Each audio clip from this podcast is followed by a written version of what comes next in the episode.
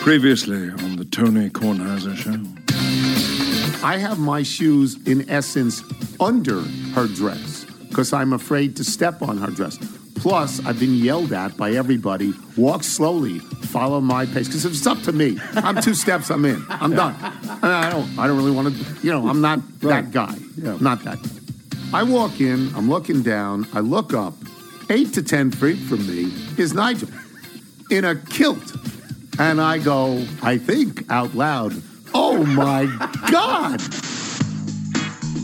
This is General George Washington, and you're listening to the Tony Kornheiser.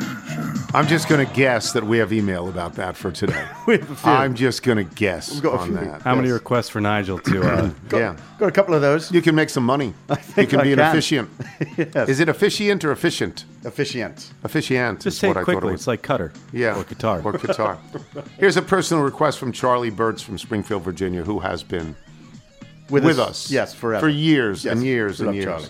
This Thursday, tomorrow is my birthday, and my greatest wish is to hear you say, Hey kids, this is TV's Tony Kornheiser.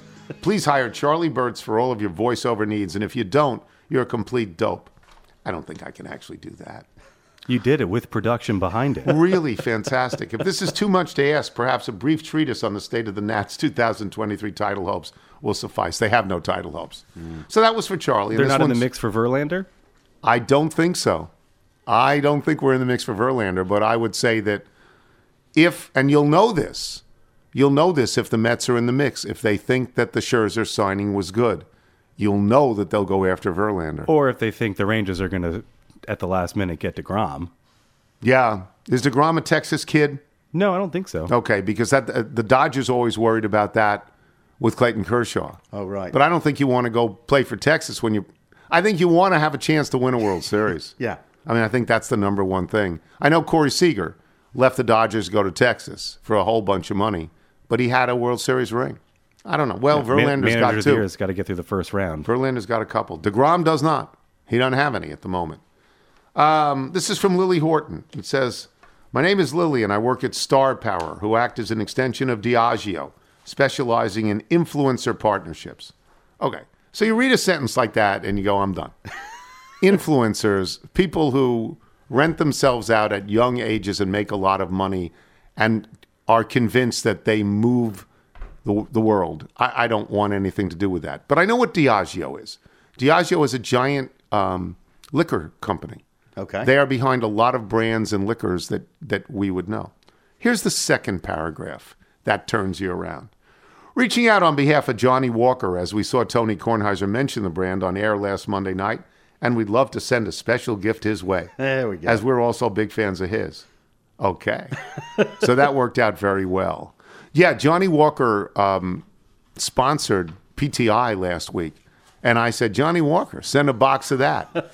and so Lily Horton is going to send a box of that. I think that's swell. Absolutely. Carol will be happy. They also have Bailey's.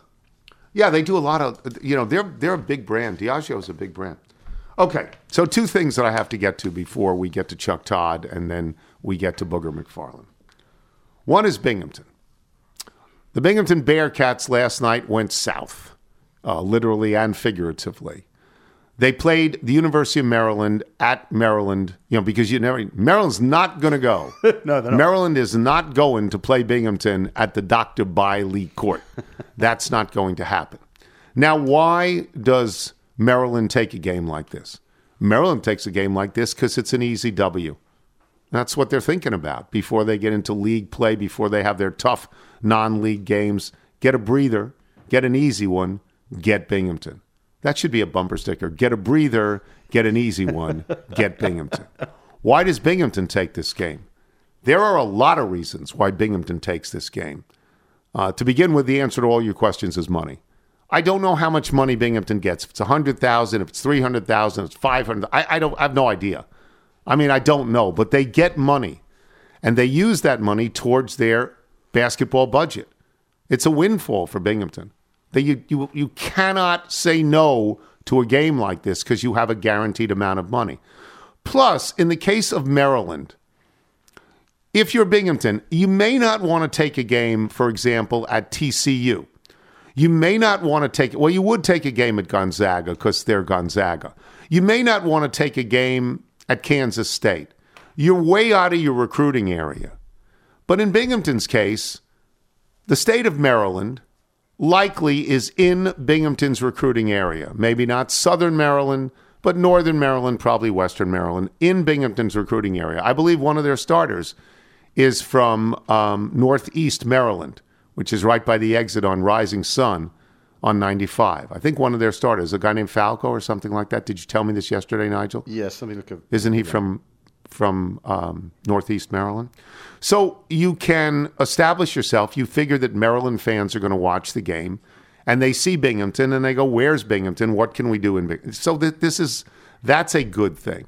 The exposure is good on all levels. You're not going to win. You know you're not going to win, but the exposure is good on all levels. And with the shift of uh, college sports, you now have the ability for players to get tape against a Big Ten team. Right. And whether it's Binghamton or, or someone else, you have the ability to move if you need to. I'm not saying that's Binghamton's case, but it gives some it gives some of that trickle down effect to the players. Now, let me say I watched the first half devoutly. The difference between starters on a high D1 school, a contending school, a school that has aspirations for a national championship, like Maryland has and does, and a school like Binghamton, the difference in talent, the difference in size, the difference in strength, the difference in basketball knowledge is vast. It's vast. Uh, it was maybe 10 nothing, 18 6, 37 13. And I watched there. Now, I didn't, I wasn't weeping or anything like that because I expected this. They finished out, they only lost by 21 or 22. Um, I assume in the second half that Kevin Willard did not play his starters for any great length of time because the game had the game had been decided in, honestly in the first five minutes of the game, and Binghamton had nobody who could play who could start on Maryland. Maybe they could make the team. They had nobody who could start on Maryland. I was so happy that Binghamton was. It was on the Big Ten Network, which, by the way, is the be- I think the best of the college sports networks. Yeah, it's very good. Big Ten's really good. Len Elmore called the game. Len Elmore was an All American at Maryland. Len Elmore was calling the game. Little disappointed on my end that there were so few people in the stands. The place looked about a third full. I and I didn't think they were on break. I guess they just decided to not vote for Binghamton with their money. But it's good. It was good for us. Do you see Gary on TV? I did not see Gary. Was he there? Was he at the game? I assume he was there. I, I don't know. I don't know if he was there. I assume he saved a seat for you. well, Alan and I thought about going, and then it was lousy weather, and then my leg is killing me, and I can't you don't want really to drive on. Riggs Road in the rain. I really can't sit down to to do that. But you know, maybe Gary was there. It is the Gary Williams Court. You know, you I don't care who you hire and how many championships they win. That's the Gary Williams That's Court. his- yes. that is not the Doctor By League Court, but it is the D- Gary Williams Court. Um, so I was happy that Binghamton was there. I wrote a note to Harvey Stenger uh, right around halftime saying all of these particular things, and and th- I, there's no shame. You know, you're not as good. Right. I mean, if you're the coach and you go into halftime, I don't know the coach. But if he goes into halftime and he says, "Here's what we do to win the game," you walk out. You say, "Stop. We're not going to win the game." What a good coach says is, "Look, they're better than we are. We understand we're better, but we can stay in this thing. They beat us badly in the first half. Let's see if we can stay even with them in the second half, which is exactly what happened. Yeah. Let's work the ball. The, the Binghamton kids missed their first three or four foul shots. They were terrified to be in Maryland to play these. Uh, Maryland dominated them inside. Yeah. Stole the ball from them, bringing the ball up the court. I mean, it was truly one team was just lots better. Not like what happened to Louisville. Louisville lost last night to Appalachian State, which we know of as having the greatest college football win ever, going into the big house and beating Michigan. And they didn't they beat Texas A&M this year Yes. at Texas A&M. I didn't even know they could do this in basketball. Appalachian State beat Louisville when Louisville's Louisville comes down the court with about they're down one. They come down the court with about seven seconds to go. And the guard keeps the ball in his hands and keeps the ball in his hands and keeps the ball in his hands. And he's going to be a hero. And he drives to the basket and he makes the layup and it wins the game, except it didn't get out of his hands before, before the buzzer, before the red light around the basket. It didn't get out of his hands. If I'm the coach at Louisville, I'm sitting with this kid alone I'm asking him one question. What are you doing? what are you doing? Louisville has now apparently lost its first three games of the season, each by one point. And I don't think Louisville has played good teams because, you know, Louisville's not going to, st- they're in a big time conference, aren't they? Aren't they in the ACC? They're not going to start out with ACC games. Can you look them up who they've lost to? Yes, looking that up right now. Maine the other night beat BC. Maine is in the America East Conference. The America East beat an ACC team. Wow, that is a total wow. It was not Binghamton who beat anybody, but the America East did. What do you got for Louisville? Louisville is 0 and 3. Hold on, come on. Who have they beaten? Who have they lost to Uh, well, I don't know. Let's see. Uh, they look. Sorry. besides Appalachian State? I should have told you this before the show started. Yeah, sorry. Makes Um, you look stupid. It does. It I've made doesn't you look stupid. Doesn't I, make me look great. I apo- right, Michael. I should apologize. Yeah, but I I just love how your confessional about being inadequate against Maryland came back to Maine being able to beat an ACC team. Yeah. Well, I mean, I don't consider BC on the well. Oh, you know what? I'm confusing it because I still consider Maryland an ACC team. Yeah. Even though they're not, they're a Big Ten team. So they lost to a Bell. Bellarmine? Bellarmine, yes. That's Bellarmine is a low D1. Now they Bellarmine has been in the tournament, but they're a low D1 team. yeah, that was 67. I think they may be in 66. Ohio. Bellarmine. I'm not familiar with with Right. their, their, their, their, thing. Who they lose- uh, and w- w- what was it? Oh, Wright State, 73 72. Wright State is a, is a school. I- I believe it's in Detroit. It's been in the tournament a couple of times. Has. but it's not. It's not Louisville. It's not Louisville. No. which has won the tournament Yeah. multiple times for Denny Crum Yeah. and for Rick Pitino. Yes. Didn't Pitino win one at Kentucky and win one at Louisville I as well? I believe he did, yes. So Louisville's got no business. Louisville schedules those teams to beat them, and they got no business losing to them. But yeah, by one each time. by one. It's not good for the coach. Whoever the coach is, it's not good. It's not a good look. One more thing I wanted to get to. At some point, maybe we will have the Kevin Sheehan winter weather forecast. You mean Kip? He's going to have to tape it, you know, because he's on at the same Oh, time. he's also looking for sponsors. Well, we're on. Yeah, he's got to make sure he gets sponsorships. Pitino did win with Louisville, but it was vacated. We still count that, right? We- yes. we watched it. we watched it, it happened. We counted. Yes. Okay. So on Monday night, tonight is Wednesday. On Monday night, unbeknownst to me, Channel 4's Doug Kammerer had his winter weather forecast for the DC metropolitan area and environs. And environs. In Doug other is words, always working for you. yeah, they set up grids where one of the grids is right over DC and goes up to Baltimore. One is west, one is east and south, one is north. You know what I mean? There's four different predictions. But the only one that matters to me is Washington, D.C. That's what I want to know. And I listened a little bit, and he was talking about um, what is it? A La Nina? It's a La Nina, La Nina. La Nina, yes. not an El Nino. It's a La Nina, and That produces some moisture, right? yeah, and he said there would be a lot of moisture, but he said because it was warm, there wasn't, in his opinion, going to be a lot of snow. Now, look, I don't like snow. Don't like walking in it with the dog, fall down, break my ribs. Don't like driving it. I'm I'm not that guy. I'm not Doug Kammerer. Weather people like a variety of weather. Yes. I'm not Chuck Bell salivating at the trough for snow. But we would take a quick snow event over any ice. Oh yes, hate Yes. ice. Ice is the worst. Absolutely. ice is absolutely the worst. Who's that person we like? Who we went up to her Melissa? event?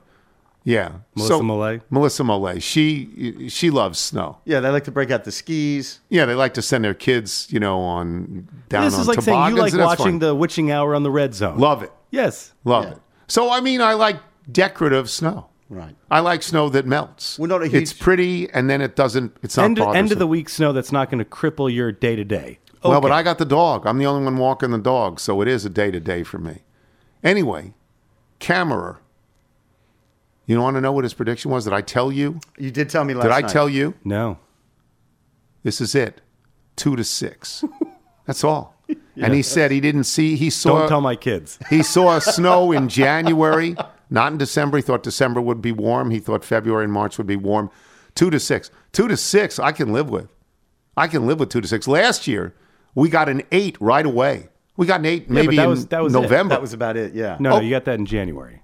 no, we got an eight before that. Are you Not last sure? year. I'll have to research I thought that. we got an eight You had- way before do that. you remember it shut down 95 in Virginia? Yes, Yes. Yes, I do remember that. But So I, yeah, the almanac that I've been that I've been uh, perusing says it's going to be a, a warmer than average winter. That's what Doug Kammerer- fantastic. That means a lot of midwinter golf, but that because of that, there could be a few bigger snowstorms. We'll just see. We'll have to see how it plays out. two to six is is nothing. I, I thought. You want to take a guess at what the average snowfall in the last fifteen years is in Washington? Because I would have thought it was about eighteen to twenty. I'd say All in eighteen to twenty. nine to eleven inches. It was 13. It was 13 inches. But 2 to 6 is significantly lower than that. So I'm hoping Doug and it's, Kammerer and is it's right. the it's the foot plus, but a lot of that's just the two to three. That doesn't ne- never really seems to be two where you are. I certainly remember huge snowstorms. A blizzard of ninety six. Yeah, I remember Snowmageddon. Yeah. Snowmageddon, Snowpocalypse. huge snowstorms where they packed that snow outside shopping centers and didn't melt, didn't melt till April. It's still at White Flint. Yeah, it's With next to Lord and nothing. Taylor. Nothing else is in White Flint but Here Lord to serve Taylor, the community. where I can get a corduroy suit, hopefully for eighty dollars. You have anything chance. you're looking? Oh yes, uh, this is from let's see, January third, two thousand twenty-two. Can't believe you wore a corduroy suit to the rehearsal dinner. I looked good. It was nice. It was fall. I just can't believe that you. you I had it a- altered. you had a real tailor alter. I had it altered. That suit. yeah, good. Sterling Cleaners. Yeah, they altered it. Looked good. It's like a kindergarten I suit. wore a suit. I mean, did any? How many other people wore suits? How many other people got? I wore a jacket. And I don't suit fit tie. into my suits anymore. I had to go scrummaging through your closet. Yeah. So Uh, snow totals. This is from January third of this year. Uh, snow total. It says snow totals through midday climbed four to eight inches, with some surpassing ten inches. and that was the that was the first one. yeah, that appears to be the first one. I should never doubt Michael's memory. We will take a break. Chuck Todd. When we return, I'm Tony Kornheiser. Being around sports media and a fan of oh my NC State Wolfpack for a lifetime has taught me that sometimes it's exploring the sliding doors moments and what if scenarios in sports that can be the best part of the fan experience. What if the Seahawks let Marshawn run to the one yard line with the Super Bowl on the line? Or could a coin flip have landed Magic in Chicago, Michael in LA, and made Charles Barkley the first black president? Enter Wondery's newest sports show, Alternate Routes, a weekly leap into the sports multiverse with former sports center anchors Trey Wingo and Kevin Frazier. Each week on the podcast, Trey and Kevin will pry open the sliding doors of a different what if moment from the world of sports. In these alternate sports realities, dynasties will fall, legacies will change forever, new goats will emerge. Follow Alternate Routes on the Wondery app or wherever you get your podcasts. You can listen to Alternate Routes early and ad free right now by joining Wondery Plus. You're listening to The Tony Kornheiser Show. This comes from Natalie Hamilton, who writes Hello, Tony. I was at the gym tonight, desperately trying to work off the three brownies I had mindlessly shoved in my mouth a few hours prior, and in a desperate and misguided attempt to relieve some stress. And as I glanced up at one of the six mega television screens right around the one mile mark on the treadmill, I saw a man who looked like the photo I saw of what Tony looks like. And then I realized that's actually Tony Kornheiser. It was ESPN and as I am a mere musician and sports ignorant, ESPN is something I've rarely come in full contact with. But it was so fun to see Tony in his element and made me laugh to see him fanning his face towards the end of the interview as sweat was beginning to drip down mine. I have no idea what the conversation was on the TV as the sound was muted, but it helped me get to the two mile mark. Anyway, came home and sent this email because I just released an album and I hadn't thought to send songs to your show till I saw Tony up there on the big screen. So here you go. The album is called Songs for Sorrow. It includes 12 songs exploring love, loss, and redemption. This one is called Here is God and Dawn, and parenthetically, the Tyger Song, which was inspired by a William Blake poem written in 1794. You know that poem, right? The Tyger. Um, and it plays in Chuck Todd. Natalie Hamilton will have more music from her later, and I'll shut up and not talk over it completely. Chuck Todd joins us. It was a rough week for everybody but the monkey. Well, no, Carvel had a good week. Jeff Ma had a rough week. Chuck bailed, you know, bailed his losing season out at the end, but he was three and four. He, he won the last three games on the card. He's 34, 34 and three, so he is at 500. So that's good. I mean, if if you're worried about Chuck, don't worry. And he, get, he gets games that we force him to take, and everybody else picks the games that they want. The monkey is killing it. The monkey was three and zero. The monkey was 19, 10, and one. He's a monkey.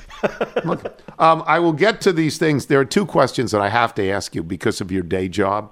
Yes, sir. One is, and I guess you sit around with the other people at NBC News and you talk about this. The single biggest surprising winner and or loser in the elections was who? Most surprising? Yeah. I mean, where you said, I didn't think that person could win because to me, it was Carrie Lake losing Oh, the gubernatorial in Arizona to me. But what about to you? I mean, it, at this point, it seemed like they they all. I mean, I, I am I'm just I'm still sort of shell shocked that we spent eight billion dollars to shift one Senate seat and like seven House seats. I mean, it's just trench warfare. So at that point, you know, and I, I lost my ability to be surprised after Donald Trump came down an escalator on June fifteenth, twenty sixth, June sixteenth, twenty fifteen. Right, Paying Like, people to Yeah. be near the escalator, At that- like that's right. extras in a movie. um, Paying people. And, well, he basically did the equivalent.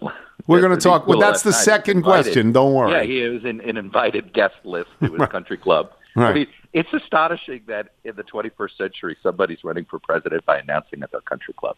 Like you just wouldn't. Like, yeah, I've got an idea.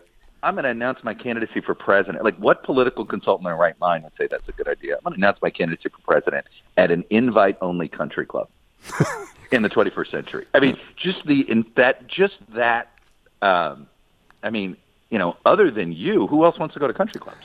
Uh, me, I certainly do. Um, Yeah. So let me get to the obvious question. By the way, no offense to country clubs, Right. you know, the but, the you obvious it's not- question here. Not the man of the people. He has he's won once. Actually, he's won twice because he won the second one. Everybody knows that, except all the election deniers pretty much lost. Uh, he's won once, and and there's the lesson is obvious. Never, ever, ever underestimate him. Never. You have to be crazy to do that. But it's not breaking well for him at the moment. Um, do you see? And but he picks off primary challenges. He, it was astonishing what Almost he like did the last sniper. time. Right. Yeah, yeah, almost like a sniper. What do you he think? Just sort of says, "All right, now I'm going to go after Ted Cruz. Yeah, all right, I'm yeah. finished with that guy. Now I'm going to go make Chris Christie be my coat holder. Okay, now I'm finished with that guy. Right? Like he." Carly Fiorina. He said, "Do you want that face as prey? You can't say this." Knocked her out. He knocked her out. What? So, what is So- what are his chances? he's it all depends on what whether he's willing to burn the party down. And if he is willing to burn and this is the question I put to a lot of Republican sources of mine who are working for other presidential candidates. And they will sit there and say, you know, Trump just doesn't you know, the base isn't as energized. You know, I get all these comments and then and then th- and then I'll throw this question back at him. I said, "Tell me how he concedes." Yeah, Yeah, and it's not I what just, he does. Exactly. So does. nobody can ever tell me how the nomination process ends with Donald Trump not winning. What does he do? How does he say, yes, that's right, Ron DeSantis or Tom Cotton or Nikki Haley? I, I am step, you know, I am, congratulations, you beat me in the primary. This is not Really? him. That's just not going to happen. I, I think he's going to burn the place down. I think it's going to, you know, he he's just not going to let that party. If if you know, it's his party, and he'll yank take it if he wants to. Right? That's I mean, right. It's it- it- as just- Lesley Gore said. It's my party, and I'll cry if I want. yeah, that, yeah, yeah. I I was I I threw the softball and you whacked it out. Well, of the I, park. you know, So I know every, all those crazy lyrics. Uh, any lyric from the '60s and '70s, you I got it right. Yeah. All right. All right. I needed to know these things. Let's get to the business at hand, which is football games, which is what people care about. Well, they care about Trump, too.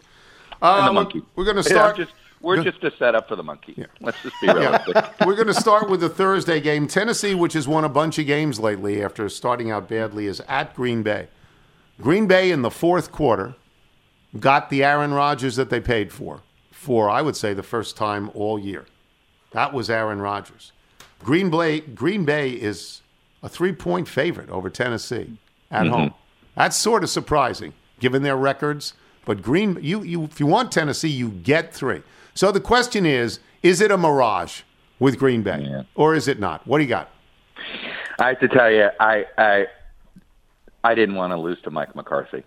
Yeah, in Lambeau. I, it was it was uh, you know if that's the if that's the only quarter that Aaron Rodgers shows up for the season, I appreciate that he showed up for that quarter uh, on that front. Um, it's uh, look if the Packers win this, suddenly they're five and six, that's right. and everybody's like, oh, maybe they get into the seventh seed. We've seen Aaron Rodgers do this before.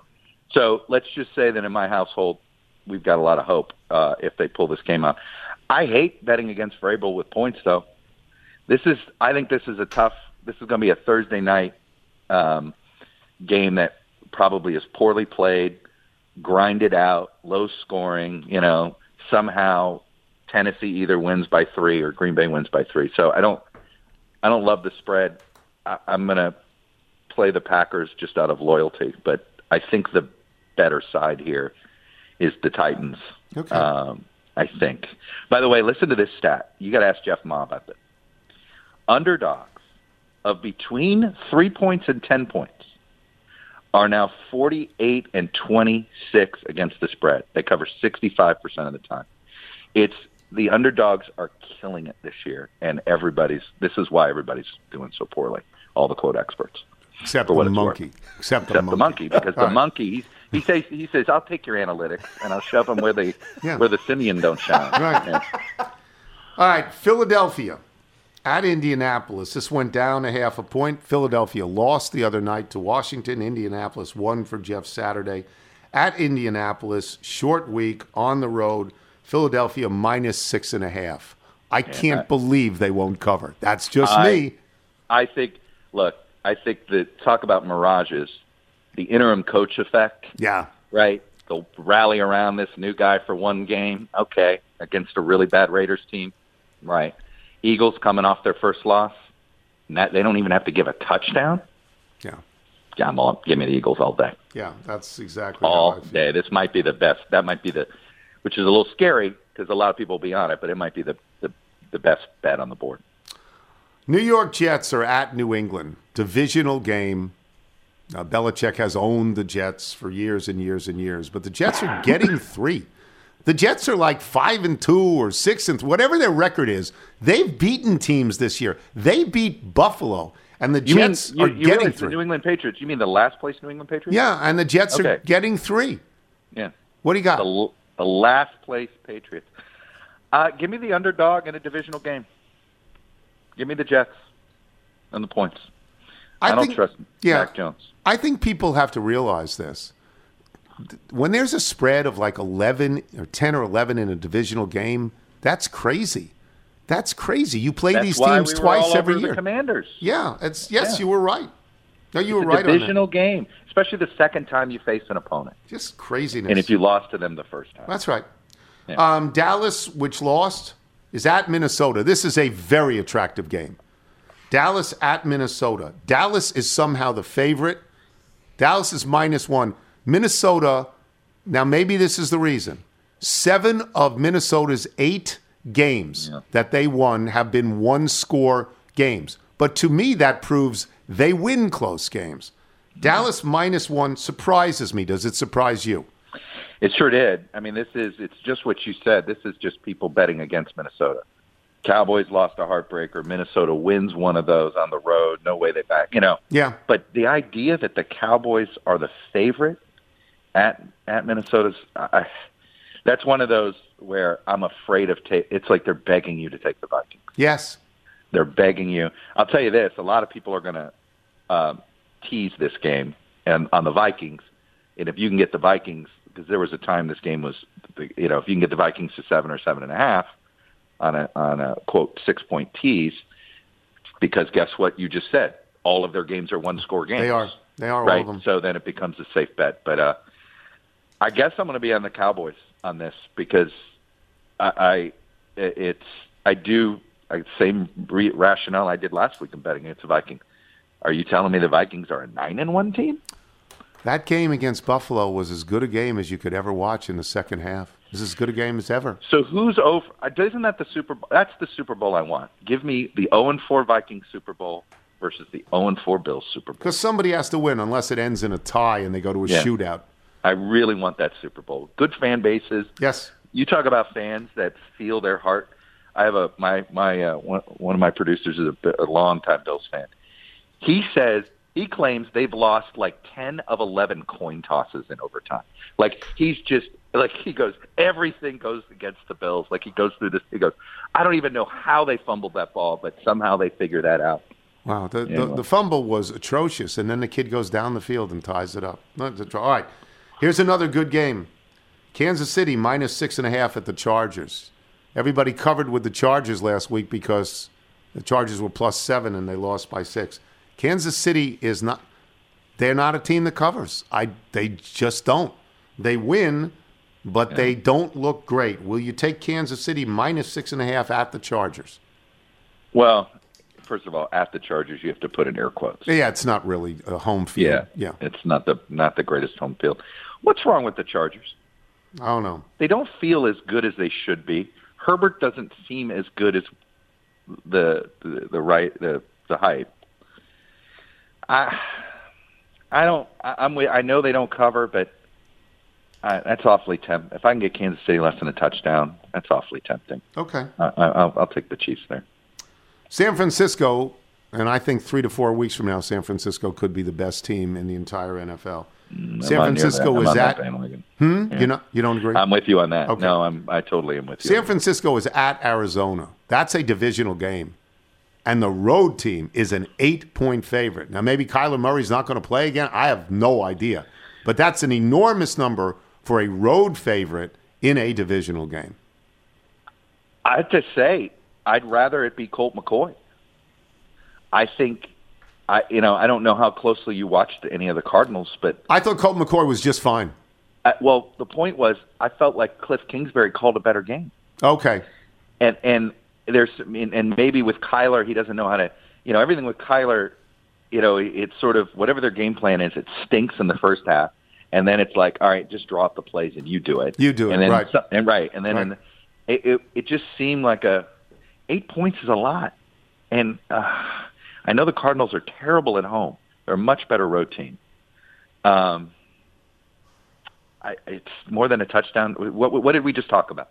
More than a touchdown in a divisional game. Yeah. Uh, and oh, except this is Mexico. This is the Mexico City game. Oh, it is? Yes. Oh, I didn't realize that. Okay. Yeah, this is that. This that means that changes it. That changes it it. does a little bit. Yep. It does a little bit. Eight points still feels like a lot. So you'll take Um, Arizona? I guess. Yeah. Um, reluctantly, the monkey should be happy with this. I know he's been hanging out with John Brodie. I, you know, I hear they golf together and then Yeah. the senior tour. Ah, they play golf, yeah. Washington, a winner. And none of us sitting here believes that Rivera will start anybody but Heinicke. He's just not going to do it. Washington, a road favorite. When was the last time that happened? At Houston. Houston stinks. Houston's a bad team. Washington, a road favorite. You've been getting rich off Washington lately. Who you got? I know. It's three. Do okay, but you just said everything that scares me. I like Washington when they're getting points. Right? Giving points? Right. You trust this team giving points? You trust Taylor Heinicke? I don't care who. Definitely don't trust Wentz giving points. You know, I I know I think Houston's got to win a second game, uh, and I, I'm I I don't trust Washington giving points. Okay. So give me Houston. Um, Taylor Heinicke, who we all love, who is right out of Damon Runyon, and we do, we love him, and the players love him. His career record as a starter is ten and ten. He wins one and he loses one. He just won one. He's probably going to lose this one. I mean, I, I think that's possible, and w- which will renew the Carson Wentz debate. Thank you, Chuck. Good luck. The replacements. Who was the replacement? The, the uh, replacements quarterback in that movie, The Replacement. Shane Falco. Shane Falco. Isn't Ty- Taylor Heinicke Shane Falco? Uh, he's it's yeah, he's I fun. He's our, our Shane Falco. It's He's like, you know, he's great fun, but don't make the mistake of thinking he's Tom Brady. Please, don't do that. Don't do that. He's not. That's why he was taking the Rams had. Did you see that? I mean, that poor Rams quarterback. looked like- Wolford or something like that. He was yeah, terrible. Wo- yeah, Wolford. W H O A. you know, people Yeah. spend each team spends millions of dollars scouting, and if a guy's taking math classes at Old Dominion, there's a reason. you know, I mean, although although the other one is Kurt Warner. Although the you know, case in point is Kurt Warner. You know, the Iowa Barnstormers, and now he's in the Hall of Fame. But they're not. Well, for every Kurt Warner, There's 10 There are of a other. lot of John Wolford. That's right. Thank you, Chuck. Goodbye, guys. Chuck Todd, meet the press, boys and girls. And if we just gave you Chuck Todd, it would, of course, be enough because he's so knowledgeable about so many things. But we give you a monkey. See the monkey, he's scritch, scritch, scratching, watching his iPad, smoking and laughing, hanging with Bud Grant, tap, tap, tapping on his purple attache. Nigel's going to the zoo, zoo, zoo. Reginald's got the Vikes by Sing two. along, Sometimes he throws his poo, poo, poo. When he's had too much Johnnie Walker Blue. What happened with him this week?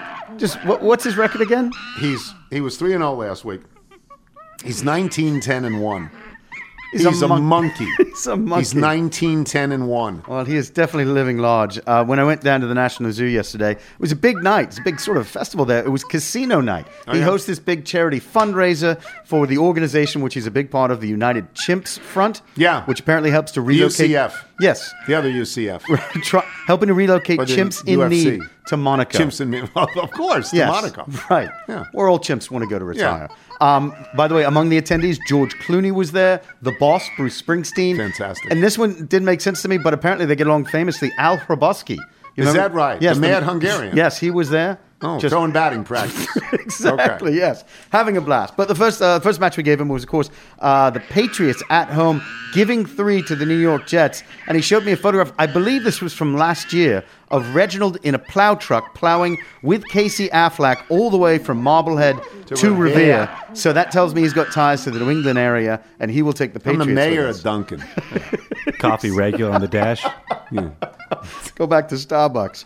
Um, the next one we gave him was uh, Minnesota. This is not surprising. Anyone at home getting one against Dallas. I don't understand that one. Doesn't make a lot of sense to me. Didn't make sense to the monkey. He showed me a video of him in a Winnebago at Mount Rushmore with Bud Grant, Tommy with And Anthony Carter. There you go. Not a surprise to anyone. He'll take the Vikings in that one. And the final match we gave him was, of course, Washington on the road giving three at Houston. And this was an old photograph. I think it was in the newspaper of him at a polo match with the Squire.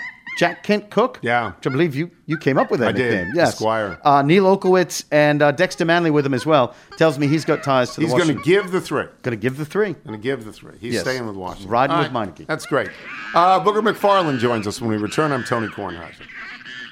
Celebrate and save at Ashley's anniversary sale with hot buys, your choice of colors starting at just $3.99. Ashley Sleep mattresses starting at $2.50. Plus, receive a free adjustable base with select mattress purchases and shop top mattress brands like Stearns and Foster, Tempur-Pedic, Purple, and Beautyrest Black with 60-month special financing. Only at Ashley. Subject to credit approval. No minimum purchase required. Minimum monthly payment, down payment, tax, and delivery may be required. See store for details. You're listening to the Tony Kornheiser Show.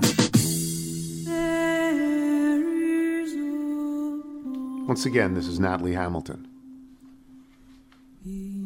She's got a better voice than you do. Unless you're Barbra Streisand and you're listening. Other than that, she's got a better voice than you do. This is called Balm in Gilead. This is from her album called Songs for Sorrow. What a beautiful voice she's got. I'll shut up. Well, actually, I won't shut up. But at the end of the show, you can listen to her without me talking over. Michael, if people like Natalie Hamilton want to send us their original music, how do they do it? Send us your music by emailing it to jingles at tonykornheisershow.com. And are we in the selling business? So we gobble gobbling? Yeah, we are TK Gobble. TK Gobble Gobble. Uh, yes, a lot of good holiday picks. They have a great selection. Check out johnnyo.com. All right, Booger McFarland joins us. This is a double dip day for me and Booger. Booger will be on the PTI show later in the afternoon. I have no idea what the questions for him will be because I never write those questions. I just read them. I write my own questions. And we've gotten to the point we're a little bit halfway, we're past halfway in the season. Uh, everybody's played nine, some teams have played 10. I have no idea who the best team is. I have absolutely no idea. Do you? Uh, I have a pretty good idea, Tony. Uh, I, I think when you look on the AFC side, I think, you know, obviously Buffalo, Kansas City, Miami, Baltimore. I think those four uh, I would put kind of in a little class of their own.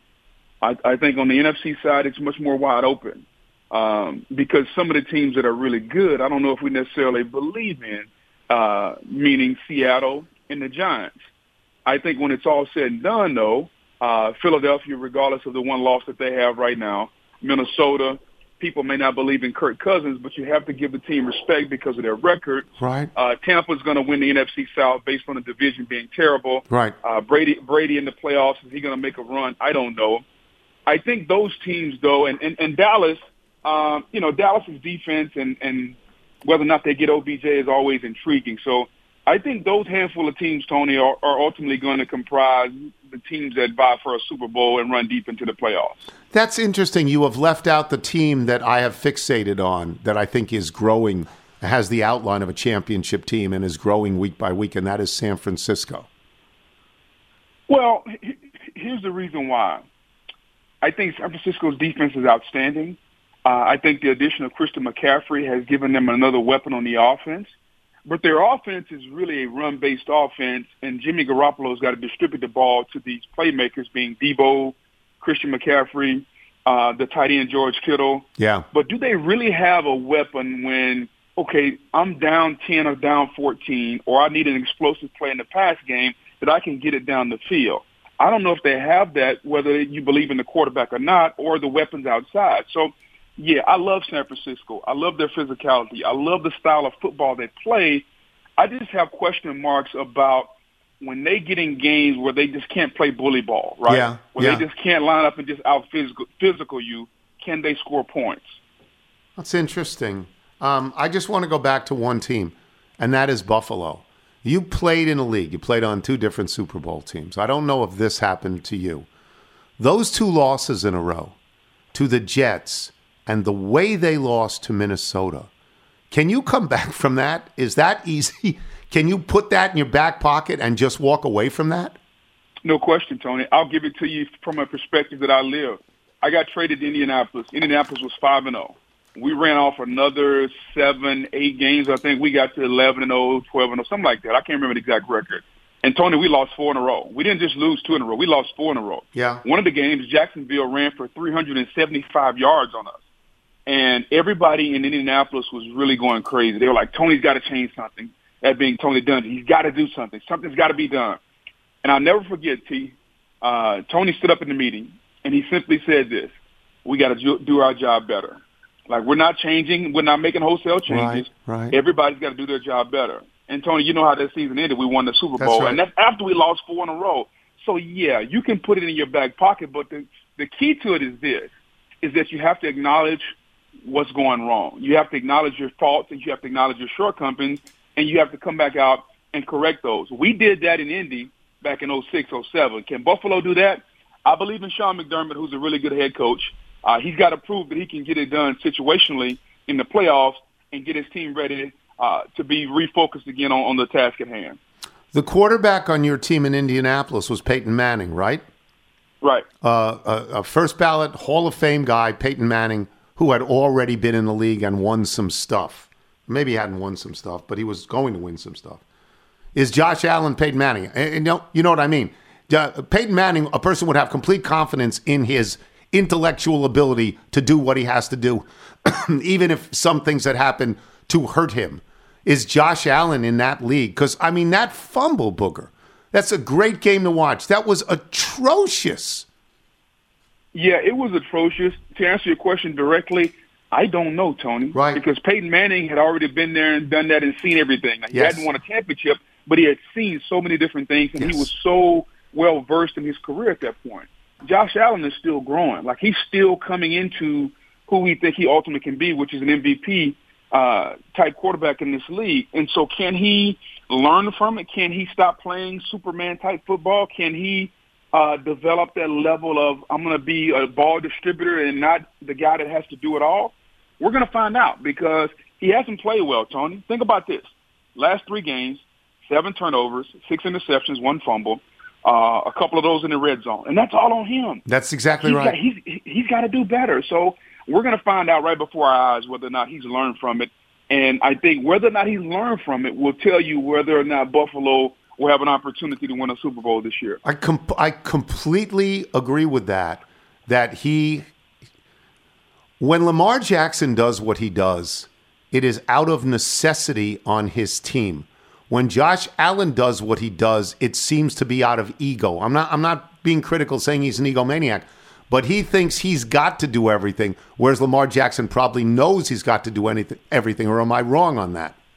No, that's a good point about Lamar. I, I do agree with you on that. As far as Josh, I think Josh has been asked to do so much. It's kind of like if, if you come to work one day and the boss says, "Hey, here are five tasks," and he says that for the for the first three months.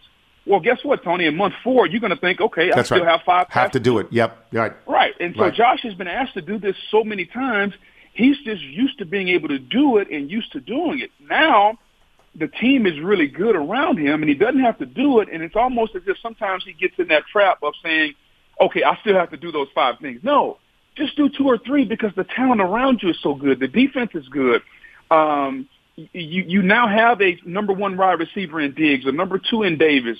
You got some weapons offensively, so uh, he, he's got to realize that he doesn't have to do it all. But that's hard to do. You know why? Because we're creatures of habit. I agree. Agree with that. You were there Monday night. Um, what should the league do about that face mask situation?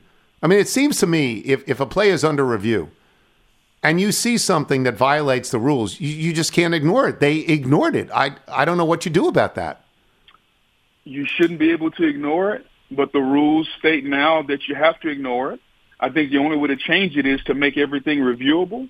The NFL doesn't want to do that because the NFL, quiet as it's kept, Tony, they enjoy a little bit of the human element, a little bit of subjectivity. Right. Otherwise, we would have robots calling every foul. We, we would just have everything being reviewable. But the league doesn't want that because there's a little bit of the human element.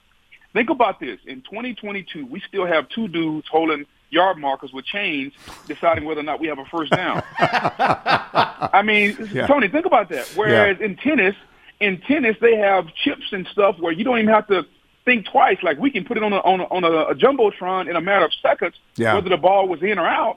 We got two old dudes holding chains trying to figure it out. So that just tells you what the NFL feels like and, and how they want to approach it. And if that's the case, then I don't know if we're ever going to change this. Um, could we do something about it? Absolutely. Just make everything reviewable, but they don't want to do that right now. Such a good answer. That's such a good answer. Let me get to the sweet spot for you this week. Your alma mater, LSU. Um, they can get to the playoffs. It is they have, unlike Tennessee, they have a path right in front of them by beating Georgia. What are your thoughts about that? Well, obviously, I, I think it's a path. Um, it's a it, it's a tall task. You know, you you got UAB this weekend. You got A and M who uh, would like nothing better than to spoil LSU's hopes, and then you got Georgia, which has been the best team in football the last two and a half years. That's right. Um, if, if LSU is to run that gauntlet, I think they have a case to play in the playoff. The problem will be this. There will be a group of people that will say, yeah, LSU won the SEC and they beat Georgia and they beat Alabama and they beat Ole Miss, which will probably be three of the top 11 teams, but they lost by 27 to Tennessee and Tennessee's only got one loss. Right. Now, how, how you weigh that, I'm not sure. Uh, I'm not sure if you put LSU and Tennessee in.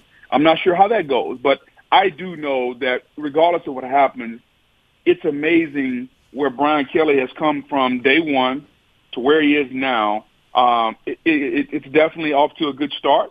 I think ultimately LSU wants to win a national championship, and I think Brian Kelly can do it. But it, it, it just goes to show you, Tony, don't necessarily judge a book by its cover because everybody said that BK couldn't fit in Baton Rouge, and right now he's proven he can fit. Let's just hope he can finish the deal off and put that pressure on the committee whether or not they have a chance to get into the playoffs this year. He's a wonderful coach. His southern accent is terrible and it's ridiculous and phony, but he's a wonderful coach. I had this question for you. I'll get you out on this.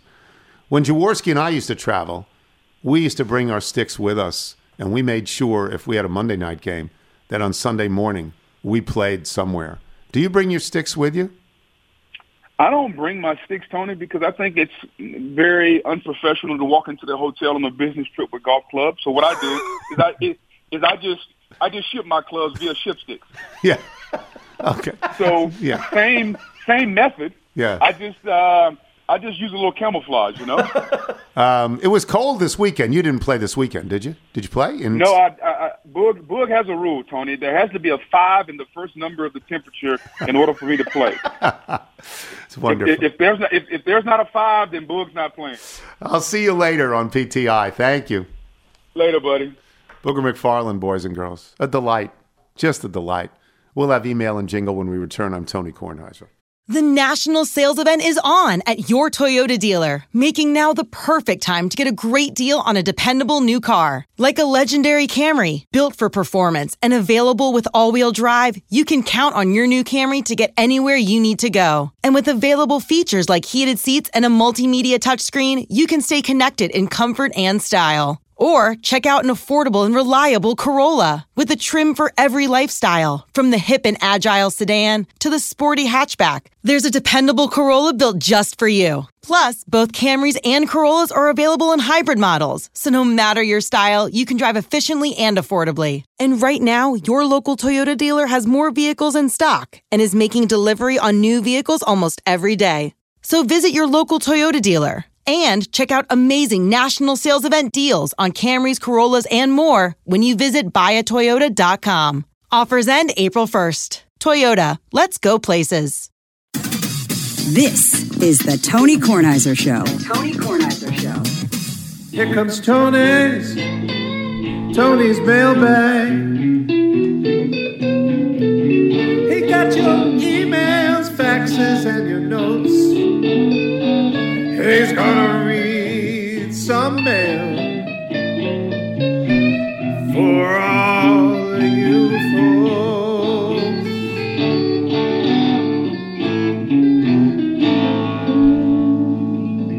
That's Tom Goddard.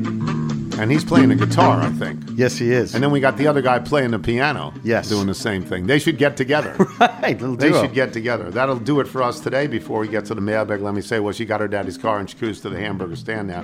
Seems like she forgot all about the library like she told her old man now. And with the radio blasting, goes cruising just as fast as she can now. And she'll have fun, fun, fun till her daddy takes her T-Bird away. That's when Mike Love, the cousin, was doing lead singing for the Beach Boys. That's probably 1961 or 62. And That's pretty early in it. I believe the story goes they were driving in a cab, I think, to the airport, and they wrote it in like five minutes. No, it, it, it- that's how it always goes. Thanks to our guests today, Chuck Todd, Booger McFarland. Thanks to our sponsors today, Freshly, Masterclass, Solo Stove. Remember, you can listen to us on Apple Podcasts, Spotify, Google Play, and Audacy. Get the show through Apple Podcasts, please leave us a review. Do I do the bagel read? Oh, I'm sorry. Go ahead. Bethesda Bagels, we love them. You will as well. We Just have go- bagels today. We did, yes. Love these bagels. Go to BethesdaBagels.com for the location in the DC area nearest you, then pop on in and you'll be thrilled. From Tad Lyman in Dallas, Texas. Congratulations to Liz and Ron. Was DG able to attend? From Claire Natola. You'll be happy to know that no one related to you by marriage, inheritance, or veterinarian bill told me about the wedding, so you were always safe.